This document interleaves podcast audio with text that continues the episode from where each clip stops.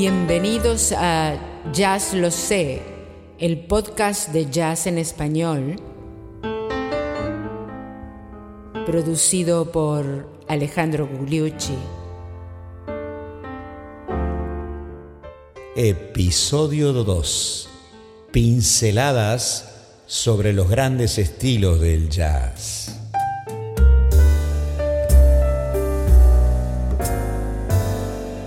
¿Qué tal amigos? Bienvenidos a Jazz Lo Sé. Capítulo 2. En el primer capítulo hablamos de la definición del jazz, de algunos elementos claves que lo diferencian de otras músicas, como ser la improvisación, el swing, la sonoridad y el fraseo. Espero haberlos convencidos de que esto es un género tan variado y tan rico que es interesante, placentero y que agiliza la mente escucharlo y disfrutarlo. En este capítulo 2, entonces, antes de largarnos a explorar cada uno de los géneros en algún detalle, vamos a trazar una pincelada histórica de los orígenes y cómo a lo largo del siglo XX las diferentes formas del jazz fueron tomando cuerpo y cómo una se entrelaza con la otra. De alguna manera fusionando en parte las raíces del blues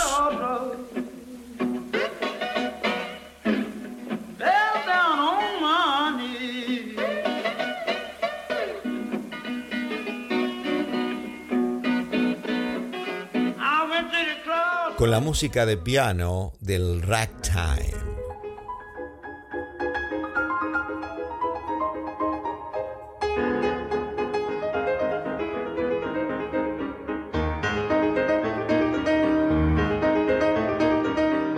Usando como cimiento, como raíz, estas dos grandes ramas de la música, la simbiosis, de alguna manera, es el jazz y se realiza en varias ciudades, pero New Orleans, New Orleans es la más importante, de alguna manera como el tango.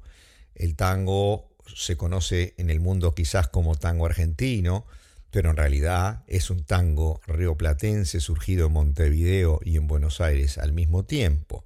Lo mismo sucede en algunos casos cuando decimos jazz de New Orleans y en realidad era New Orleans y otras ciudades. Pero mantengámonos en esto sale a flote el jazz de New Orleans. ¿Qué es el jazz de New Orleans? En los años 10 y 20 se hizo extremadamente popular. En realidad es una fusión, una fusión de estilos de bandas de marchas, eh, piezas para piano, música latina, música francesa, todo lo que coexistía en la ciudad portuaria de New Orleans, con un flair, con un impulso y con un ritmo dado por la música negra, en parte nutrido de el blues. New Orleans se caracterizó por la polifonía. Se usaban básicamente en lo que es más típico, que luego se llamó Dixieland cuando lo tocaban los blancos, un clarinete, una trompeta y un trombón. La trompeta hacia la línea, melódica, el clarinete dibujos en la escala alta y el trombón algunas notas de base, a lo cual se le podían agregar eh, ya sea eh, un banjo, eh, a veces una guitarra, muchas veces no había contrabajo, sino tuba en estas primeras bandas de New Orleans y piano más adelante. Eso constituyó el núcleo de jazz de New Orleans que se caracterizó por las grandes bandas. Buddy Bolden fue el primer eh, gran trompetista del cual no se conserva ninguna grabación y su estilo fue tomado de alguna manera por el gran Louis Armstrong en la banda de King Oliver. Vamos a mencionar muchos de estos eh, intérpretes y capítulos especiales para Louis Armstrong en los programas subsiguientes de Jazz Lo Sé. Y lo dejamos con un ejemplo de Jazz de New Orleans.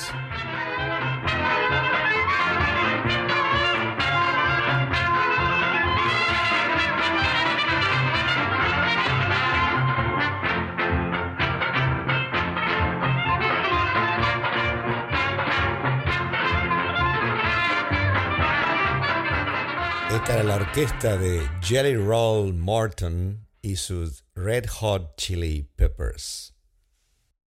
Ya hemos hablado previamente de Jelly Roll Morton, gran pianista, gran compositor, director de orquesta, eh, padre de la transición entre la polifonía de New Orleans y un jazz más orquestado, que luego emigró a Chicago, eh, y además un gran personaje. Sus anécdotas ah, hay por doquier y alguna de ellas las usaremos para salpicar algunos de los otros episodios de Ya lo sé.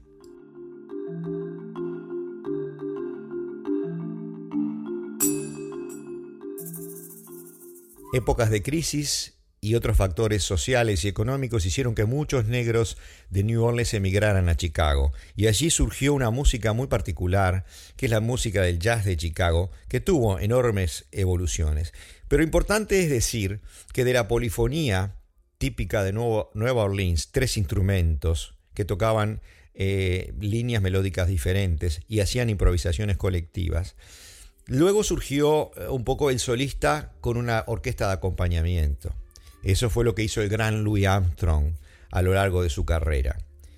Pero a su vez, y también con seno en New Orleans, el gran Jelly Roll Morton inventa otra forma de tocar, o sea, la orquesta de jazz, en el sentido de crear secciones en la orquesta de jazz, secciones de saxos y secciones de trompetas y trombones, y arreglos para hacer contracantos y diálogos entre unos y los otros orquestas aumentadas, por supuesto, de tamaño, que ya no hacían improvisaciones, eh, polifonías, improvisaciones colectivas de a tres, sino que hacían arreglos. Surge la, surge la parte del arreglador. Y de eso surge a su vez el swing, desarrollo que ocurre en la década del 30. Pero antes, un ejemplo solo de algo de jazz de Chicago.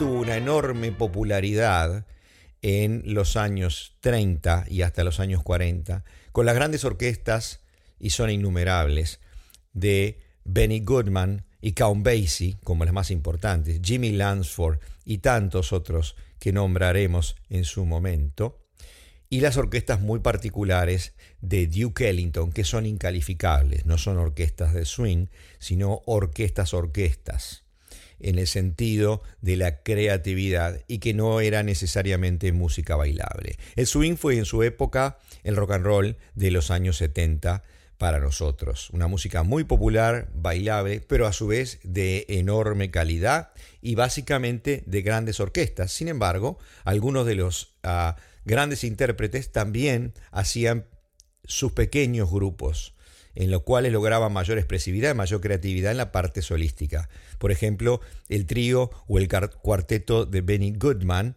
él tenía su gran orquesta, pero también tenía su trío y cuarteto, donde exploraban grandes avenidas dentro de lo que era el swing. Y qué mejor que a modo de ejemplo, algo de la orquesta de Benny Goodman.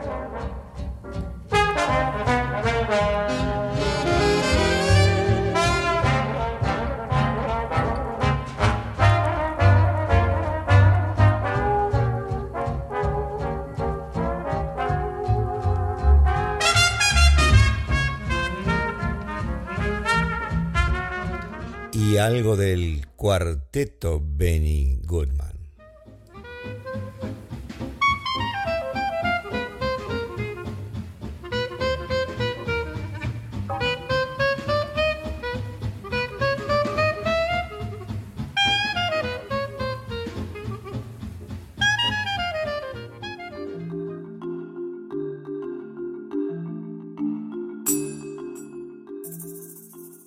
En una época, en los años 40, eh, hubo una huelga de eh, los productores de música y por cuatro o cinco años no se grababa nada. Y cuando se empezó a grabar de nuevo, se descubrió algo que parecía haber salido de la nada. Eso era el bebop. El bebop rompía con todas las tradiciones de la orquesta de swing, rompía con las tradiciones rítmicas, con el tipo de la manera de tocar la batería, con el fraseo, con el uso de algunas notas como las quintas disminuidas y catapultó a la fama y a enormes críticas de los tradicionalistas del jazz por la ruptura que significó. Los grandes creadores del bebop son Dizzy Gillespie y Charlie Parker y Thelonious Monk. Como ya lo mencionamos, gran creador, gran pianista, sustento armónico y además gran compositor de los nuevos temas del bebop, junto con Dizzy y junto con Charlie Parker y muchos otros, por supuesto. Esto ocurría en el Minton's Playhouse, calle 53, en Manhattan, en los años 40 y luego 50.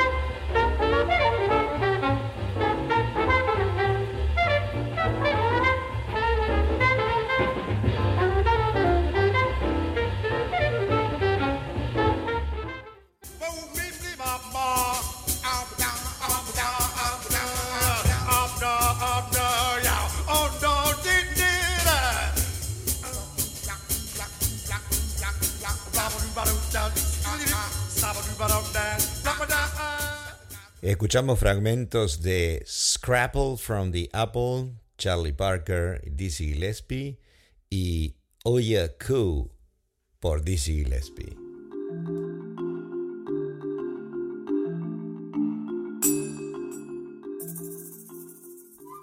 Del bebop, del bebop, estamos hablando de los años 50 y 60, surgió el hard bop, eh, una manera diferente, quizás con no tantos solos complicados, sino con una apertura hacia otros tipos de improvisación e improvisaciones modales.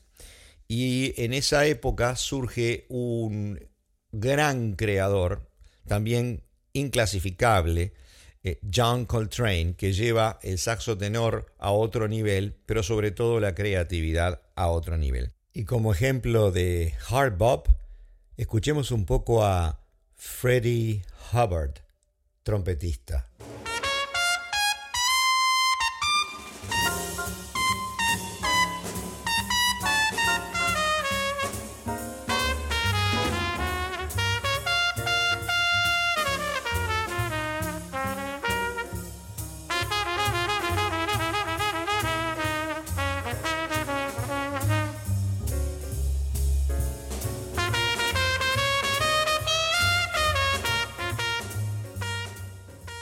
La misma época y en un género que es también muy propio y es en parte hard bop, pero en parte es simplemente John Coltrane, el gran saxofonista tenor y creador de la era post Charlie Parker.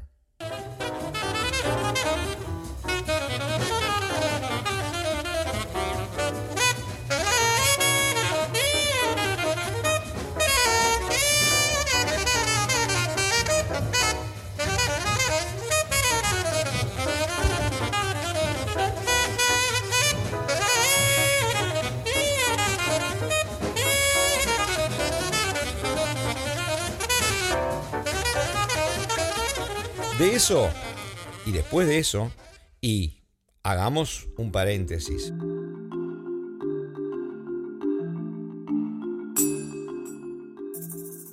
Todas las formas musicales que acabo de describir continúan hasta hoy, con intérpretes que las recrean u otros que las modifican o que las fusionan.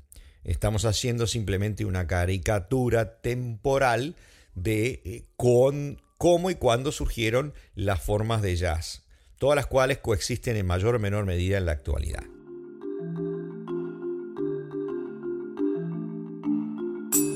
Después del hard allá por los años 60 y pico, 70, surge lo que se llama el free jazz.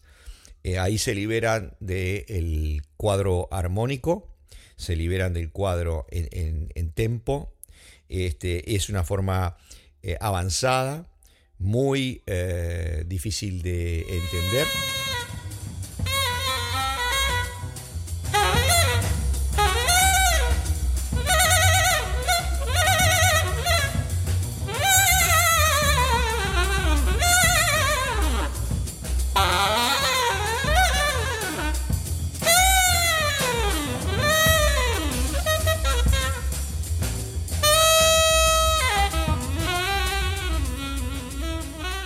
Este es Ornette Coleman, uno de los grandes exponentes del free jazz.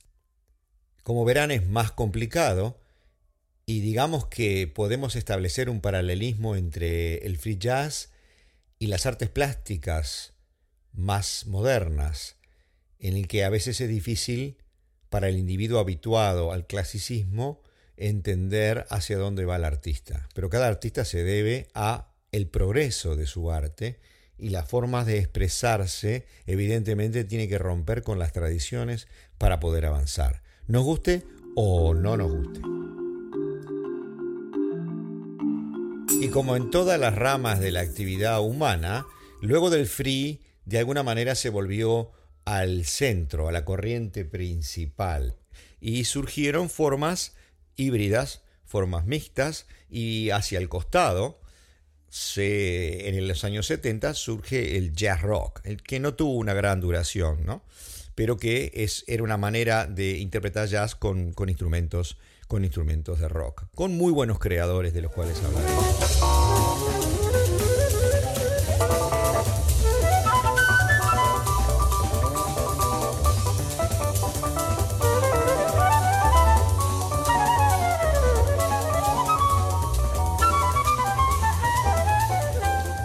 Ejemplo de Chick Corea y Return to Forever, década del 70.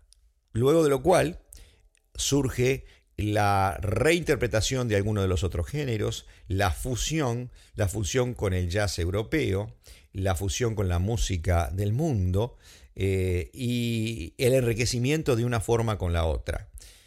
Nos, nos por ejemplo, lo dejamos en el tintero, la bossa nova, que surge en los años 60, no es de alguna manera más que una reinterpretación del samba brasilero, pero con swing y con instrumentos de jazz. Es de alguna manera, podríamos decir, una forma de jazz. Eso a título de ejemplo.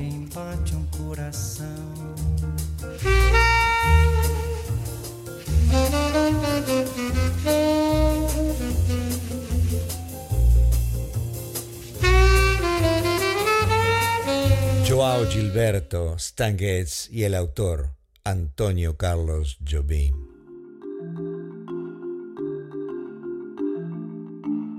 Y por supuesto que en este breve, breve y sucinto resumen hemos omitido algunas de las grandes etapas en el jazz, pero creemos haber eh, logrado eh, mostrarles en estos 100 años la evolución de este género, sin despreciar lo que sucedió en Europa en forma paralela y en muchas partes del mundo en forma paralela.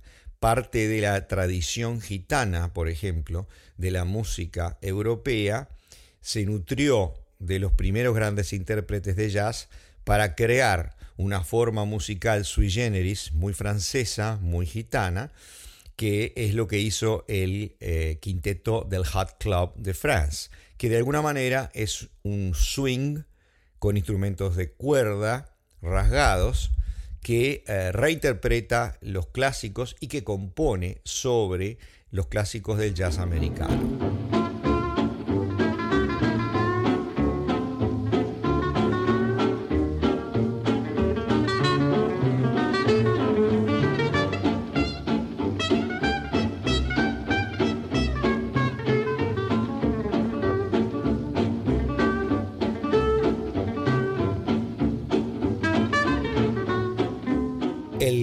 Del Hot Club de Francia con Django Reinhardt y su hermano y Stefan Grappelli en Swing 39.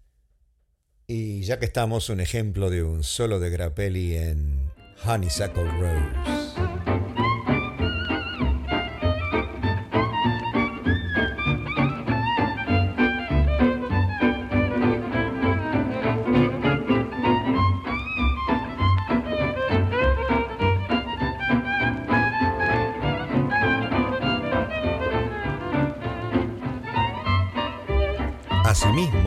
Cabe destacar que en paralelo con los años 50, 60, con el jazz bop y el hard bop, surgió una corriente llamada cool jazz o jazz de costa oeste, con diferentes creadores e intérpretes que ah, suavizó de alguna manera algunos de los tempos y algunos de los fraseos e incluso arreglos de lo que era el hard bop en una forma muy particular, muy sui generis, que eh, se afincó de alguna manera en California.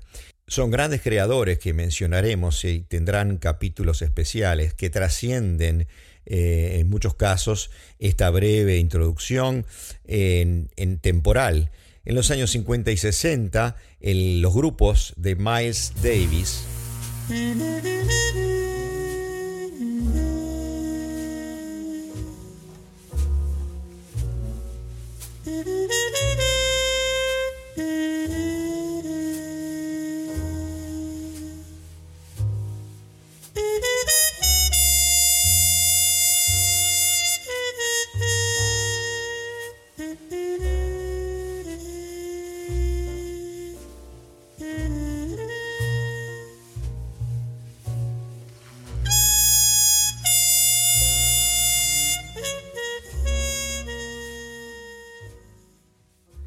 fueron un semillero de músicos por la creatividad del individuo, por su sonoridad especial y porque era una escuela de música de alguna manera. De, imitando, no, pero sí emulando lo que era la orquesta de Duke Ellington, que era realmente una escuela de músicos, una escuela de búsqueda de sonoridades, eh, porque Duke Ellington pintaba con su orquesta.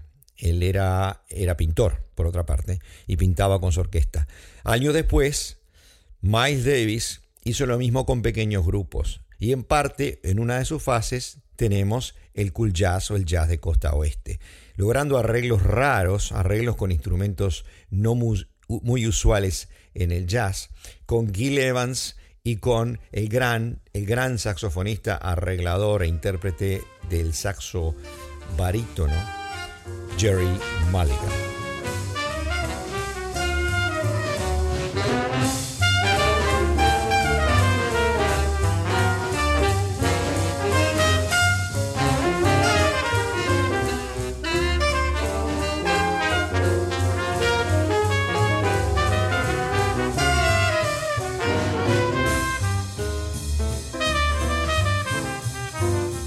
Este álbum de Miles Davis se reunieron para grabar un noneto de jazz en California, Los Ángeles.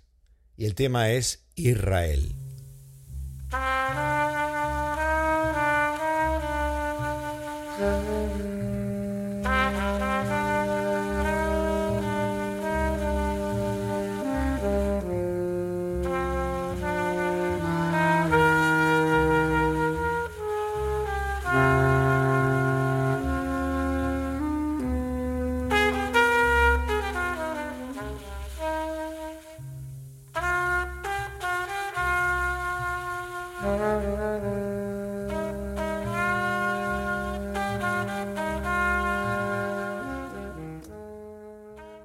Otro ejemplo de jazz de costa oeste, la dulzura, el contrapunto de Jerry Mulligan en barítono y Chet Baker en trompeta.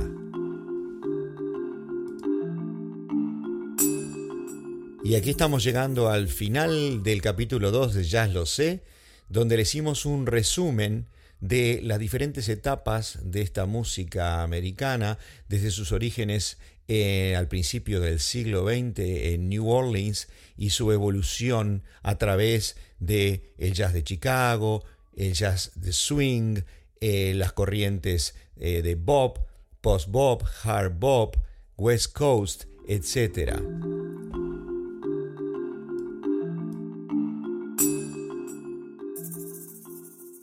Y antes de dejarlos, y a manera de ejemplo de cómo toda esta tradición de jazz en la actualidad se reinterpreta continuamente y surgen nuevos intérpretes que no copian, sino que usan muchos elementos de todo lo que hemos mencionado para su propia interpretación musical, podemos poner como ejemplo a alguien muy popular, como Diana Krall. Diana Krall es una pianista eh, de origen eh, canadiense que no solo es buena pianista, eh, tiene un toque delicado y muy apropiado lo que canta, sino que ha sido capaz de utilizar una voz que no es demasiado, con demasiado rango, con una capacidad interpretativa que se nutre de varias de las grandes cantantes de jazz, por un lado. O sea, su piano se nutre de Nat King Cole, de Jimmy Rolls, que era el que acompañaba a Ella Fitzgerald, una de las grandes cantantes en la época del swing y después.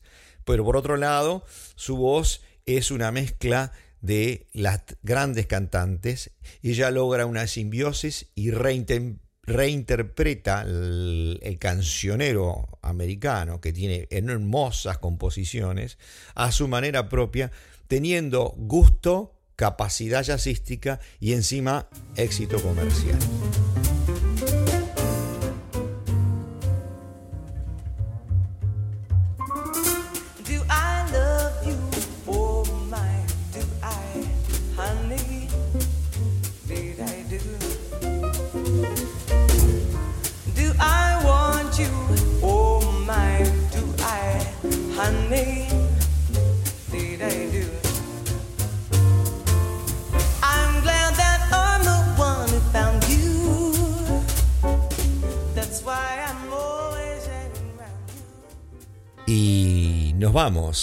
Esperamos que hayan disfrutado de este capítulo 2 de Jazz Lo Sé. Esperamos que hayan disfrutado, que hayamos despertado la curiosidad de continuar escuchándonos y disfrutando los ejemplos de estos geniales creadores e intérpretes del jazz. Este programa es presentado por Alejandro Gugliucci, dedicado a Walter Venturino. Nos vemos en capítulo 3, New Orleans, los orígenes.